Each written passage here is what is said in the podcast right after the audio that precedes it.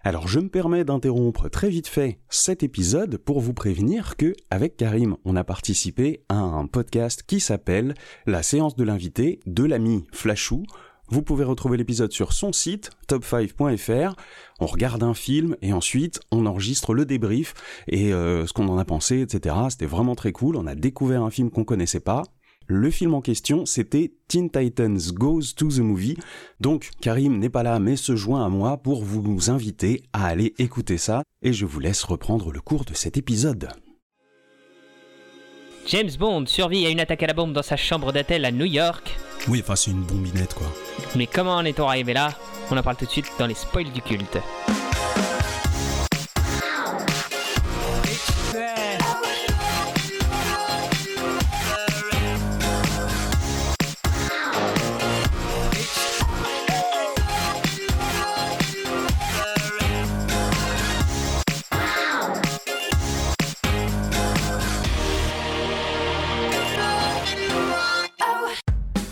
Bonjour et bienvenue dans les spoils du culte, je suis Julius. Et je suis Karim. Les spoils du culte, c'est le podcast qui analyse les sagas de la culture populaire et qui ne va pas se retenir de spoiler, mais épisode après épisode. Donc passé cet instant, il vaut mieux connaître les œuvres ou s'en foutre. Bonjour Karim Salut Julius, ça va?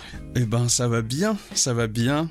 On est de retour sur euh, ce fameux livre, ce fameux bouquin de Ian Fleming, Vivre et laisser mourir, pour le troisième épisode, le troisième chapitre. Yes. Et ben, il y a des trucs à dire. Hein. Ça brasse beaucoup d'infos pour, euh, bon, au final, euh, assez peu de concret. Mais c'est un passage obligé. Enfin, c'est un passage obligé. Il y a des trucs qu'on aurait pu enlever, mais il y a des trucs qui sont cool. Ouais, il y a... on en sait un peu plus sur le- notre grand méchant. Oui. Ouais, c'est c'est vrai que c'est un chapitre qui est deux fois plus long que les précédents, j'ai l'impression. Alors, pas exactement deux fois plus long, mais il est plus long ouais, quand même. Ouais, malgré tout, il y, a y a des choses à dire quand même. Oui, oui, oui, oui, oui. On va pas perdre de temps. Mhm. On va se lancer euh, tout de suite avec euh, bah, euh, l'histoire. Et l'histoire, eh ben, ça commence avec Bond qui se réveille. Parce que c'est vrai que dans le précédent épisode, on était sur un flashback. Et puis bah là, il est toujours au St. Regis Hotel. Bond se réveille et puis euh, il repense un petit peu à tout ce qu'il a vu la veille qui était dans le chapitre 1, avec la rencontre avec Dexter, les- enfin, donc les gars du FBI et puis euh, Felix Leiter. Et en fait, il a eu tout un débrief sur euh, Mr. Big pour savoir euh, qui est cet homme. Et direct, on rentre dans un espèce de tunnel pour expliquer qui est Mr. Big. Ouais, on nous fait vraiment toute, euh, toute sa biographie. Ouais, ouais, ouais, la biographie est longue. Après, c'est à peu près l'idée que on, aurait pu se faire du méchant sans pour autant entrer euh, dans les détails. Enfin, c'est un peu la douche de détails euh, sur ce passage-là. Mhm. Parce que, enfin, les infos principales que fournissent ce, tout ce passage-là, bah, on, on les avait un peu devinées, quoi. Oui. Le mec Oui, bosse euh, pour les soviets, il est grand, il a la peau grise, il est haïtien et, euh, et il contrôle un peu tous les travailleurs noirs de, de Harlem, quoi. Ouais, du coup, on approfondit un peu le personnage pour donner des raisons pourquoi il en est arrivé là, comment Mhm. il en est arrivé là. Je trouve qu'il y a beaucoup de blabla dans cette partie-là. Mhm. Alors, on va faire un petit résumé du coup du bonhomme. Ouais. Donc, il s'appelle Mr. Big, mais parce que ce sont ses initiales. Son vrai nom, c'est Buonaparte Ignace Gallia. Ouais. Et il est dit qu'il est à moitié noir et à moitié français. Hmm. Comme si français c'était une race. Alors oui, euh, c'est compliqué de dire race, hein. c'est du point de vue des racistes. Euh, le mot race normalement euh, c'est plus médical, enfin scientifique, et la terminologie indique que bah, tous les hommes sont la même race en fait Ouais. quand on parle de race humaine, bon, on adopte un petit peu le point de vue entre guillemets raciste ou entre, en tout cas ou ségrégationniste ou quelque chose comme ça quoi. Bah après moi je le prends plus comme euh, on dit qu'il est français mais qu'il est de race noire. En gros on commence par euh, dire que il est noir donc sa race est noire et que Hmm. et qu'il est moitié aussi euh, français. Enfin en tout cas à cette époque-là si tu dis je suis français bah euh, 99% du temps on va se dire que t'es blanc tu vois. C'est là où je vais. en- Oui, c'est vrai. C'est vrai. Ouais, c'est- je, suis métis aussi, et donc euh, moi aussi, j'ai une partie de moi qui est blanche, mais c'est vrai, j'ai juste à dire, bah, je, je suis à moitié réunionnais, à moitié euh, français. Hmm. Bon, les gens ont compris, effectivement. Ouais. Alors que la Réunion fait partie de la France, mais bon. Ouais. ouais. Mais c'est même un biais que j'ai moi, hein. donc euh, tu vois. Bon, c'est vrai, c'est vrai. T'as raison. Du coup, ils décrivent un petit peu. euh, donc ouais, c'est un grand mec, euh, gros, en fait balèze. Imposant, quoi. Ouais, il est imposant, il est pas forcément en embonpoint, mais on imagine un gars euh, de la carrure de Michael Clark Duncan. Tu vois, qui, euh, je crois que c'est Michael Clark. John. Café? Ouais, Ouais. dans euh, La ligne verte. Mhm. Son seul vice serait les femmes, il ne fume pas, il ne boit pas. Euh, son teint serait dû à une maladie cardiaque. Il a été élevé dans la culture vaudou. Il a été contrebandier d'alcool quand il est arrivé aux États-Unis. Il a été ensuite tenancier d'une boîte noire à Harlem. Son partenaire a été retrouvé tué, euh, genre les pieds dans le béton, un truc comme ça. Ouais. Du coup, il s'est retrouvé sans partenaire, donc seul, maître à bord du, du truc, donc ça pose déjà des doutes sur euh, le passif du mec et sa détermination. Ça, c'était avant la guerre, parce qu'il a été mobilisé en 43 à Marseille par les services secrets américains contre les collabos pétainistes. Ouais. Alors, il y a eu le mot pétainiste dans, euh, moi, ma traduction. Euh, Ça Ah. m'a fait du bien. J'ai trouvé ça marrant de de- d'insister sur le côté euh, vraiment, il était du bon côté de la barrière, Ouais, il était avec les alliés, quoi. Ouais, puis c'était par chance qu'il s'est retrouvé là, parce que tout simplement, il parlait, il parle français, quoi. Oui, oui, oui, oui. Bah, il était pas militaire, hein, il était déjà un petit peu un marlou, un mec de la rue qui s'est fait tout seul, comme on dit. Mm. Il aurait été récupéré par les services secrets pour être enrôlé en tant qu'agent secret infiltré à Marseille. À cet endroit-là, donc, il a fait connaissance avec euh, un autre agent qui était un agent du KGB soviétique qui faisait le même boulot que lui, puisque sa couverture c'était de bosser dans les docks. Et après la guerre, il aurait disparu pendant 5 ans. On pense à Moscou, en tout cas le FBI n'a pas d'infos. Ils ont essayé de le piéger, mais visiblement à chaque fois il a réussi à passer au travers des mailles du filet. Quand il est revenu aux États-Unis, donc quelques années après, après sa potentielle, euh, comment dire, euh, enrôlé, son enrôlage, je sais pas comment on dit. Euh, en vrai, il a disparu. C'était pas on du tourisme a priori. On oui, oui, non, mais passé, le ouais. FBI a des doutes Hmm. mais ils n'ont pas de preuves, ils n'arrivent pas à le prouver. Hmm. Du coup, quand il est de retour aux États-Unis, il achète des maisons closes et il fabrique, il demande à faire fabriquer un temple vaudou. C'est là où il commence à un petit peu imposer euh, son, son influence sur la Hmm. population, comme s'ils étaient un petit peu influencés par euh, certaines superstitions. Hmm. Et lui en a profité, quoi. Ça suppose ça. Ouais. Ce qu'on comprend, c'est qu'il il a utilisé le folklore euh, haïtien pour mettre tout le monde un peu dans, dans sa poche et surtout Dans sa poche, ouais. plus par la peur que par le. Ce que tu disais Oui. tout à l'heure. Ouais, ouais. D'ailleurs, euh, les gens euh, l'ont assimilé à soit la réincarnation du Baron Samedi, soit le zombie ou le zombie Hmm. de Baron Samedi, Mm. comme s'il était vraiment l'incarnation du mal. Baron Samedi dans le vaudou, a priori, c'est le vol de mort du truc. Hein. Ouais. On peut expliquer un petit peu, euh, pour donner un peu plus de détails sur euh, ce qu'est le zombie euh, vaudou. Tous les morts-vivants qu'on connaît, euh, type Walking Dead, etc., et tous les films de zombies, les jeux sur les zombies ou les modes zombies dans les jeux, ben tout ça c'est tiré plus de la réinterprétation de Romero qu'il en avait fait dans, je crois, La Nuit des Morts-Vivants. Je crois que c'était en, en 69 si je dis pas de bêtises. Mais ça n'est qu'une réinterprétation. Le zombie vaudou dans le folklore, c'est pas juste un mort qui revient à la vie. Ça peut être, enfin, il y a des gens qui croient que ce sont des gens qui sont réellement morts et qu'on a ramenés à la vie, mais qui restent des marionnettes par les gens qui les ont envoûtés. Souvent d'ailleurs, euh, la mort peut être provoquée par celui qui envoûte. Il pousse la personne à mourir pour ensuite aller la récupérer. Il y a des analyses qui pensent que ça peut être des drogues qui simulent la mort. Mm. Euh, donc on a l'impression que c'est une mort clinique, on enterre le gars et puis ensuite ils viennent le récupérer, ils le déterrent et euh, a priori il est drogué sous influence et il est complètement manipulable. Et on peut conseiller d'ailleurs une très bonne vidéo, Oui. on en a parlé juste avant. De l'ami la Ouais. Oui, sur YouTube il y a la chaîne de Paul chaîne qui est une Paul. chaîne très bien. La vidéo s'appelle Pandémie à Haïti, les zombies existent. Le cas euh, Clairvius Narcisse. Il explique euh, beaucoup d'éléments du folklore, ça permet de comprendre Ouais. un petit peu plus euh, ce dont on vient de parler. Il prend un cas précis et euh, ouais, Mm. il explique comment ça s'est passé pour lui.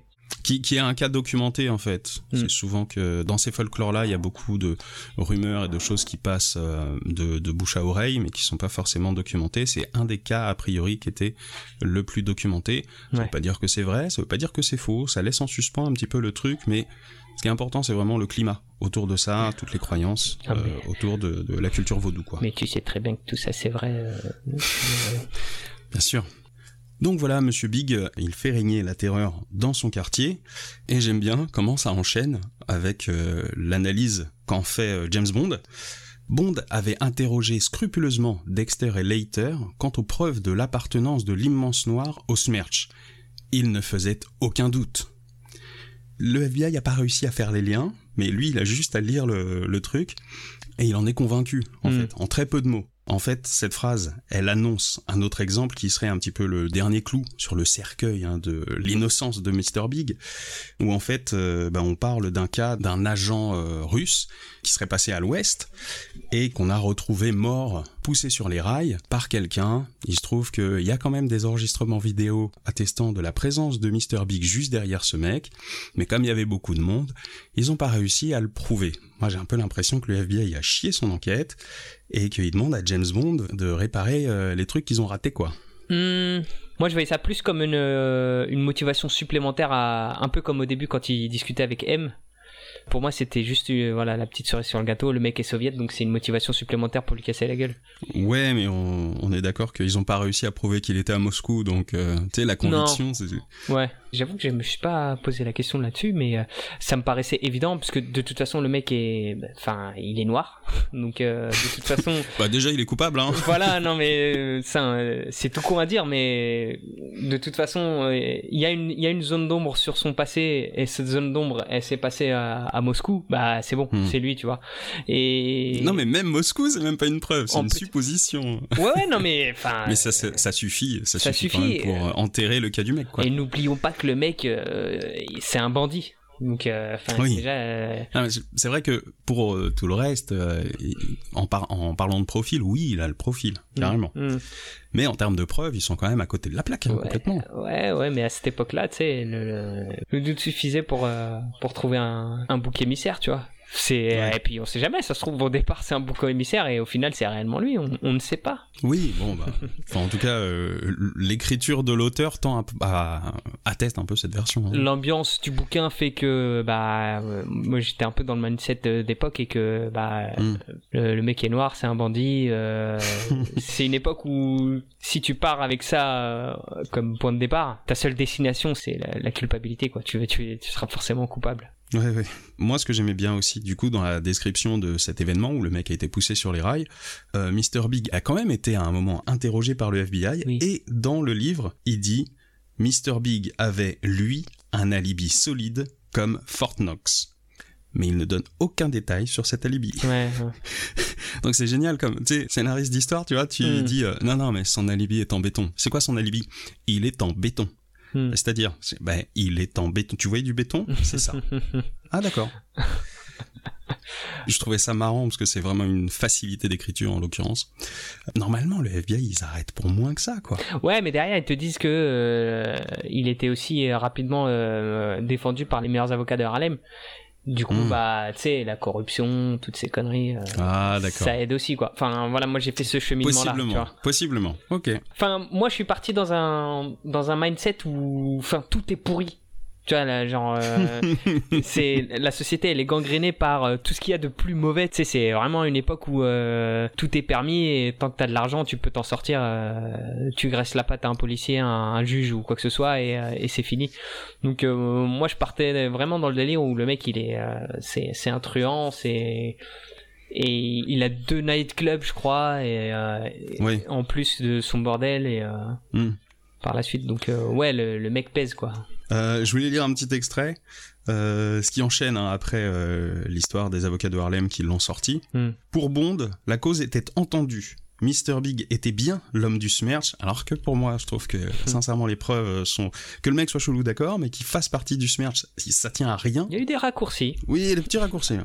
Donc, il en avait l'expérience, oui, l'entraînement, possiblement.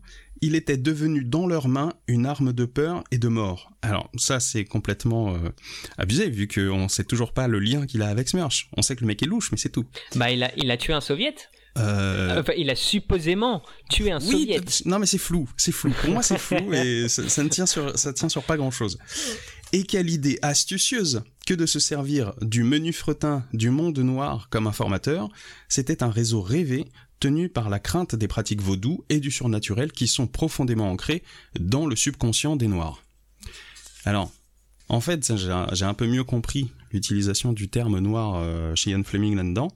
C'est que il mélange euh, catégories socio-professionnelles ou euh, euh, catégorie, je sais pas, sociopolitique, euh, euh, socio-éducative si tu veux, et la comment dire, la couleur de peau, donc l'appartenance culturelle, l'appartenance ethnique, on va dire ça comme Il y a ça. les cols blancs, les cols bleus et, euh, et les noirs. Et les noirs, mais du coup, les noirs, c'est un peu une catégorie d'école bleue, mais un peu à part. Hmm. Et, du coup, c'est un peu englobant, il y a de l'amalgame là-dedans, euh, ce qui fait que au moins deux fois sur trois, sinon plus, quand il utilise le terme noir, en fait, il fait pas forcément allusion à euh, la, comment dire, l'ethnicité et euh, cette catégorie de- d'hommes travailleurs, d'hommes du peuple euh, qui habitent à Harlem.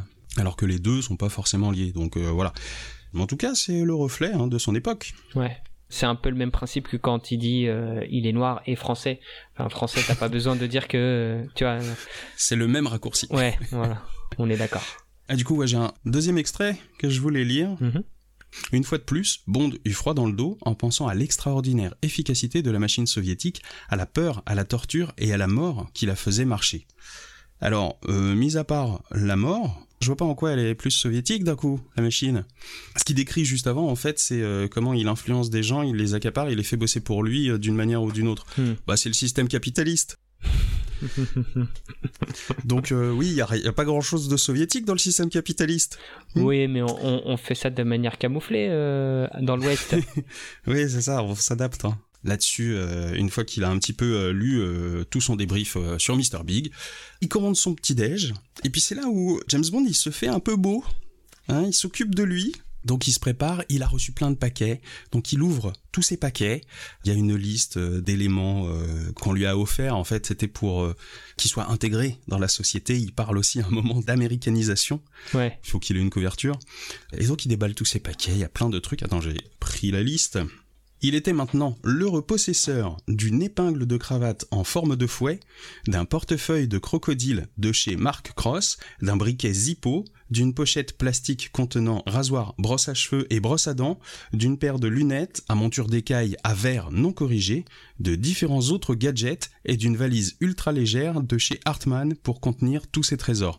Donc là, on vient de récupérer la liste des gadgets de Bond. C'est-à-dire que ces gadgets, bah, c'est un baise en ville en fait. Bah, en fait, ouais, la parfaite valise du jeune célibataire qui part en Qui vacances. part en drague.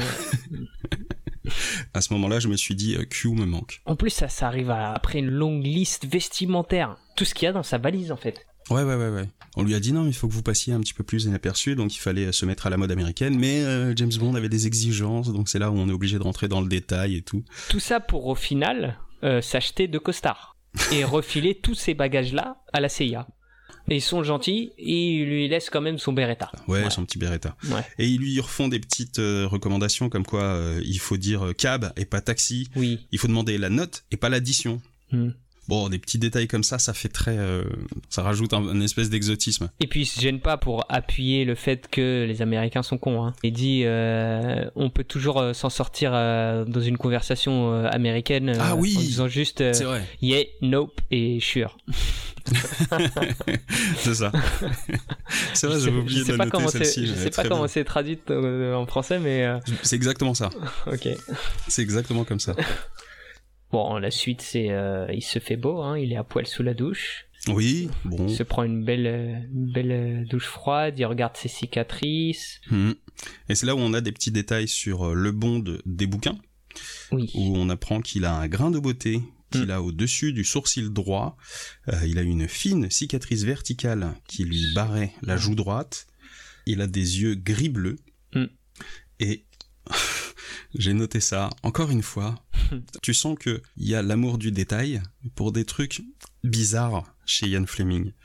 Heureusement, il y avait eu assez de mélange de sang en Amérique pour rendre plausible ses cheveux noirs et ses hautes pommettes. Hmm. Je sais pas comment c'est dit en anglais. Quand j'ai lu ça, je me suis dit, si tu veux, mais c'est bizarrement dit. Alors oui, j'avais absolument pas compris ça comme ça parce que c'est pas. Et en gros, ce qui veut dire, c'est les États-Unis, c'est un pays d'immigrés, euh, ça passe, ça va. Ah oui, d'accord. C'est Oui, un peu ça l'idée. Bizarrement, tu vois, dit comme ça, ça passe mieux. Ouais. On le sait, euh, depuis euh, quoi 200 ans, euh, c'était vraiment une terre de d'immigration. Ouais. Donc forcément, ouais, c'est plausible, ok. Et s'ensuit donc le début de la lecture de son deuxième rapport, qui Ouais. est le rapport sur le vaudou. C'est pas plutôt un bouquin? Si, c'est un bouquin. Ah oui, c'est un bouquin. Ouais. Conseillé par M. Ouais. Bon, ça reste bizarre parce que c'est un. A priori, ce serait un bouquin euh, d'un un genre ethnologue euh, blanc. Ouais. Il y a un côté aussi euh, colonialiste, quand bien même il serait euh, ethnologue. Il y a très ponctuellement euh, le point de vue d'un Européen qui regarde ça en disant c'est quand même une religion barbare. Ouais. Hmm. Mais en dehors de ces petits passages qui sont assez peu présents, il doit y en avoir deux ou trois euh, sur trois pages de texte. Toi comme moi, on l'a aimé ce passage parce qu'il est vraiment intéressant. Oui, bah déjà parce que c'est il y a une petite touche d'exotisme. Je me suis évadé un peu parce que Ouais, tu sais ça avait ambiance un peu euh, euh, bon c'est un peu péjoratif ce que je vais dire mais ça fait un, un peu euh, ambiance euh, le temple maudit c'est Indiana Jones où Hmm. tu vois t'assistes à un, à un culte euh, Oui, c'est vraiment un culte où il explique la hiérarchie, etc. Et puis à la fin, ça finit sur un sacrifice, quoi. ouais ouais En tout cas, ça montre l'horreur et ça fait un truc que j'aime bien au cinéma, c'est de poser un élément de décor. Et peut-être que si on était vraiment euh, connaisseur du truc vaudou, peut-être que dans le détail on dirait bon bah c'est des raccourcis, là c'est nul, là c'est mal expliqué.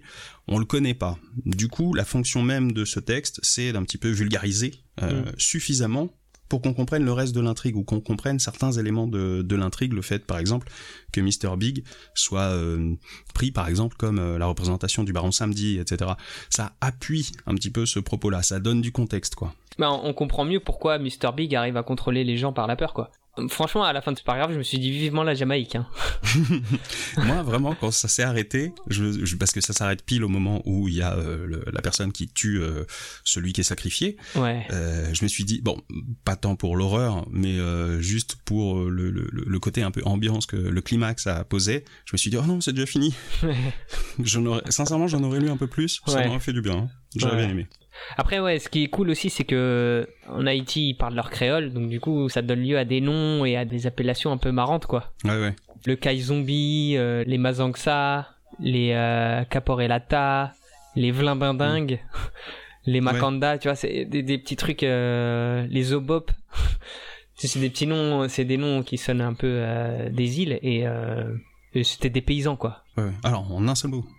Oui, je c'est pas une critique. oui, oui, oui. Et je voulais euh, lire un truc, parce que euh, parmi euh, le- le- les éléments du rite, il y a dans le tumulte et la fumée, lentement, les tambours se mirent à battre, sourdement d'abord, puis de plus en plus fort, à un rythme obsédant.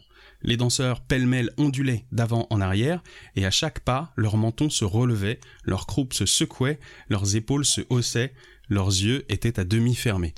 Arrivé à ce moment-là, je me suis dit, bah, ça ressemble à un samedi soir, quoi. Ça ressemble à une soirée, hein.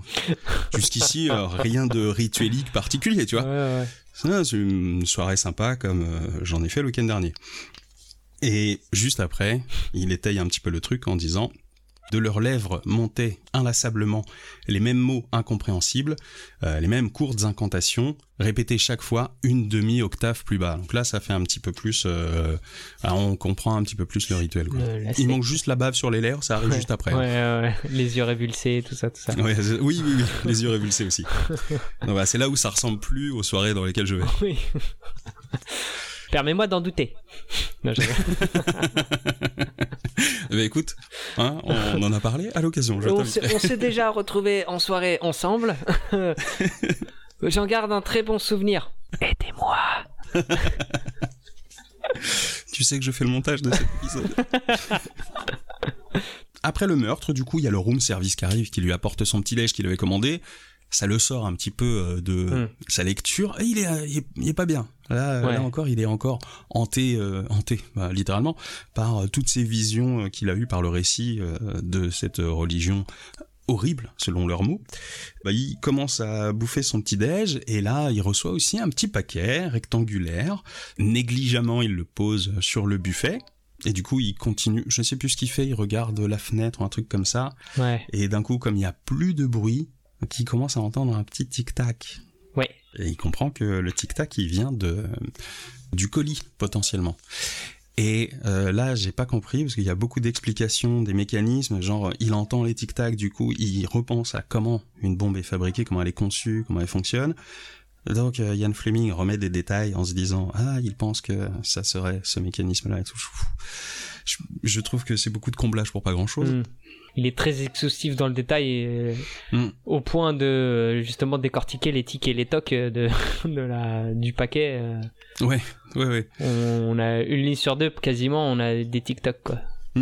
Après, euh, peut-être que c'est nous hein, qui avons pas le goût de ça, et peut-être que ça plaît à, à- Ouais. à une partie du, du lectorat.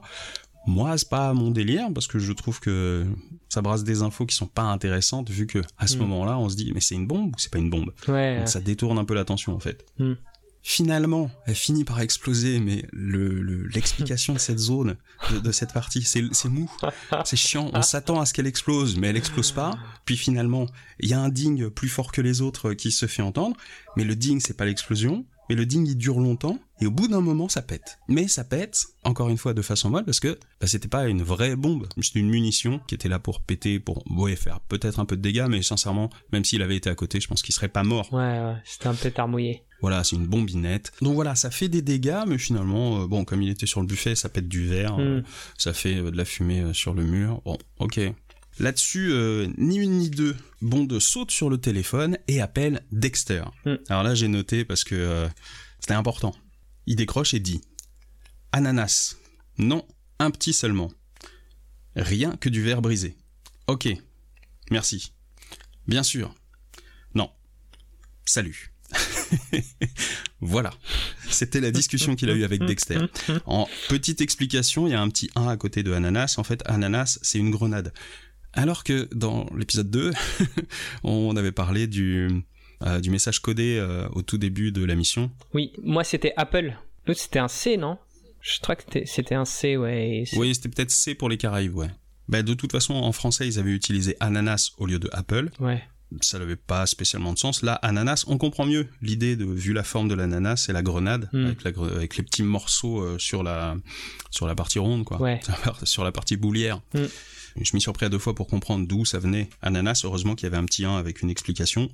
Bah écoute, ça va, ça se euh, comprend quand même. Moi j'avais pas l'info. Ah, c'est vrai? Ouais, donc du coup, j'ai euh, moi ce passage-là, euh, Ah, t'as pas compris pourquoi il parlait d'ananas c'est anecdotique pour moi.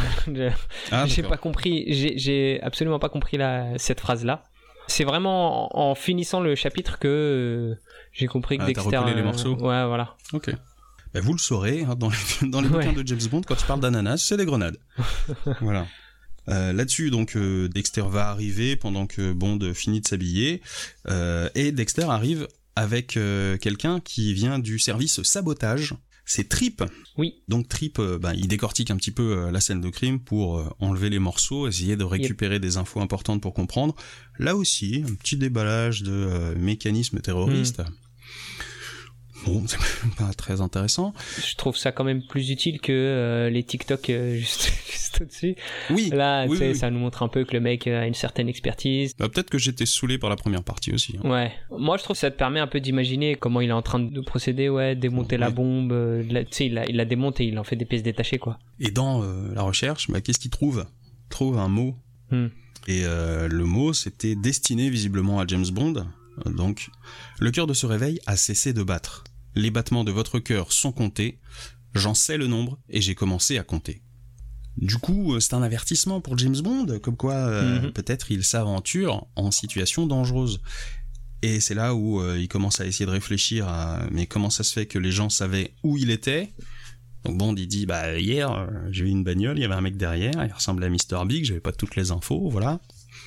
Mais surtout Bond il dit c'est pas tant de savoir où je suis qui pose problème, c'est de savoir euh, pourquoi je suis là. Et donc a priori il y a eu une fuite de Washington et là-dessus alors superbe comportement pas du tout louche de Dexter. Hmm. Tu l'as remarqué aussi ou pas? Le, le petit rire à la, à la fin? oui, Mm. oui, oui, un petit rire forcé. Donc il dit euh, Mais pourquoi à Washington? demanda Dexter avec humeur. Alors, je sais pas donc euh, comment ils veulent euh, qu'on comprenne le mot humeur dans ce contexte-là. Qu'importe, ajouta-t-il, avec un rire forcé. Bon sang de bonsoir, il va falloir que je fasse un rapport au quartier général sur cette affaire. Eh bien, au revoir monsieur Bond, je suis content qu'il ne vous soit rien arrivé. Le, bon, on sent que le mec a vraiment envie de se barrer en mode euh, tous les regards sont sur moi. Ouais. Et euh, j'aime bien le côté, euh, il va falloir que je fasse un rapport au quartier général. Tu sais, du genre, bon, bah, il fa- va falloir que j'aille faire du travail. Allez, les bleus, on va gagner le foot. Petite private joke. Petite private joke, mais oui, il y a un petit côté comme ça.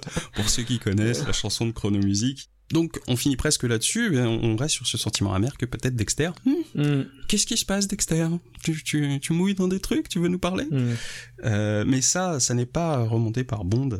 Parce que Bond, lui, dit Merci, ce n'était qu'une carte de visite. Il faudra que je rende la politesse. Et du coup, j'ai bien aimé cette petite punchline qui est la punchline de fin enfin un chapitre où on finit sur quelque chose de euh, pas trop mal. Ouais, Ça laisse, c'est pas un vrai cliffhanger, mais ça suppose que il y aura vengeance et on retrouve aussi euh, le James Bond qu'on connaît. Ça pourrait être une phrase des films, ça. Ouais. Donc euh, voilà, bah, c'était pas mal, même si c'était un peu long, il y avait des tunnels il y avait quand même des trucs bien, il y avait moins de racisme, ou en tout cas plus dilué, plus compréhensible. Faut qu'on fasse euh, nos devoirs hein, pour comprendre euh, et faire le détail des amalgames qu'il y a, mais mm. euh, ça marche mieux. Non, c'est plutôt cool, ouais. Même si c'était long, je me suis surpris à apprécier quand même plus certains passages, en tout cas surtout sur le passage vaudou et un peu aussi sur le passé de Monsieur Big ça avait moins mm. une sensation de corvée entre guillemets et, et ouais j'ai pris du plaisir quoi sachant que moi je pars de loin hein, tu sais la lecture c'est pas c'est vrai.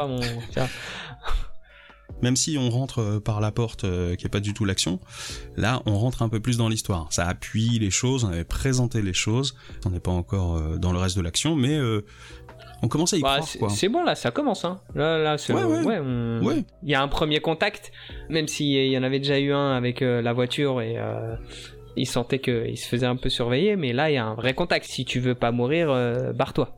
Oui, oui, la petite bombinette à la fin. Mm. On a l'impression que peut-être ça avait été rajouté histoire de réveiller le spectateur après euh, deux rapports, enfin un bouquin lu et un rapport. Ça fait son effet, c'est mm. pas forcément euh, du plus bel effet, mais euh, ça suffit quand même pour garder l'esprit du spectateur et puis commencer à dire bon, ça va commencer à bouger à partir de maintenant. Ouais. Ah, j'ai noté, tant faut que je retrouve. À un moment, quand Bond est sûr que c'est le mec du du du Smurf. Ouais. Cette fois, il serait face à face, donc en parlant avec Mr. Big. Eh bien, ce serait un choc de titan, une lutte à mort. Oui. Il y a une espèce d'engagement euh, vis-à-vis du lecteur, en fait. Ouais. tu mets des éléments comme ça. Et donc, je vais vraiment garder le passage, et on reviendra dessus quand on aura eu le face-à-face avec Mr. Big. Est-ce qu'on sera sur un choc de titan? Déjà, ça commence mal avec la petite bombinette. oui. ah oui, voilà. Alors, Big Man, Then Let It Be a Giant, euh, Homeric Slaying. Oh, Homeric Slaying. Ouais. Ah, slaying, c'est quoi? C'est un euh, tranchage? Ouais, c'est. Euh... T'as l'idée. Oxyre. Ouais. Alors, c'est pas une oxydation, du coup. Non. Euh, c'est une.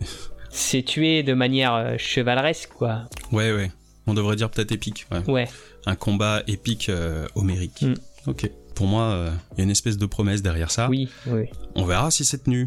Bah, je. Vivement la Jamaïque Encore une fois, il va falloir qu'on bouge. Hein. pour le moment, c'est limite une pièce de théâtre. oui, cet épisode-là, il est vraiment en vase clos. Euh, donc il y a Bond, à la fin il y a Dexter, il y a Trip. Bon, petit doute sur Dexter. Hein. Ouais, ouais. Il y a le doute sur le fait que ce serait peut-être un traître, mais euh, si il est vraiment traître, ça a vraiment été amené, pas du tout avec des pincettes quoi. Non, du tout, du tout. Et puis, euh, tu sais, ça pue le, genre de traître euh, qui va se faire démasquer, il va se faire euh, bloquer dans un coin par Bond et puis il va, il va cracher le morceau en deux secondes quoi. Et puis je pense qu'il va se faire tuer. Pas par Bond, sûrement, mais parce qu'il a bavé, euh, du coup, c'est hmm. sûrement le Smerch qui va le buter. Ouais, il y a des chances. Et il y a des chances qu'on revoie le capitaine, qui va se dire, oh là là, mais c'était mon meilleur homme, je vais devoir reprendre l'affaire. Oui, ouais. Euh, c'est là où on va, le, personnage qui servait à rien, finalement, il va commencer à servir à quelque chose. Ouais. Est-ce que tu as trouvé un titre parce que c'est notre nouveau jeu. On va essayer de mettre en place un nouveau jeu pour chaque épisode, trouver un titre à ce chapitre. Là où on cherchait un barème pour euh, la précédente saga, là on s'est dit on va essayer de chercher un titre James Bondesque pour chaque chapitre. Moi je je reprendrai le titre d'un morceau de Jimi Hendrix, euh, Voodoo Child pour Monsieur Big et, euh, toute la partie sur le vaudou et sur les zombies. Hmm en lisant ce chapitre-là et en, ayant à l'esprit ce, petit jeu, bah, c'est ce qui m'est venu à l'esprit tout de suite. Moi j'en ai trouvé un. Euh, je me suis arrêté sur un truc qui est Réveil mortel à New York. ouais, mais. Parce qu'il y a un double sens. Il y a le réveil, parce qu'il se réveille au tout début du chapitre, et ensuite euh, mortel, parce qu'il parle de vaudou, et le tic-tac, qui pourrait Ouais. être un réveil piégé. Mhm. voilà. Blague à tiroir. Alors, je.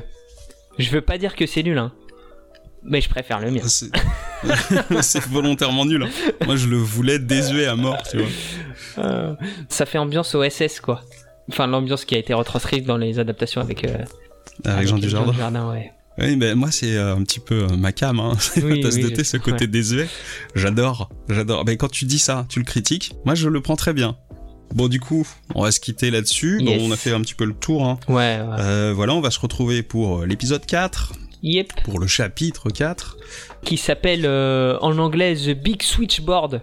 Je sais pas comment Ah, il s'appelle en français. Tu veux que je trouve en français Ouais, un petit teasing. Est-ce qu'il y a des noms La table d'écoute. Ok. Ah, les Switch, ok, oui, c'est les, euh, c'est une mixette, quoi. Ouais, voilà. ta- Une table de La table de mixage. mixage. la, table- la- la grosse table de mixage. c'est ça.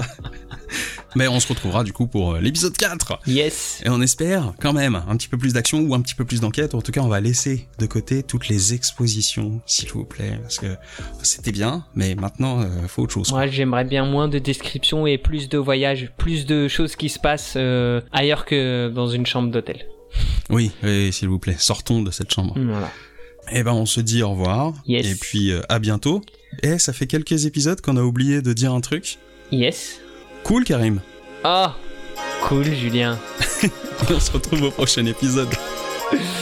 À très bientôt. Ciao, ciao. Ciao.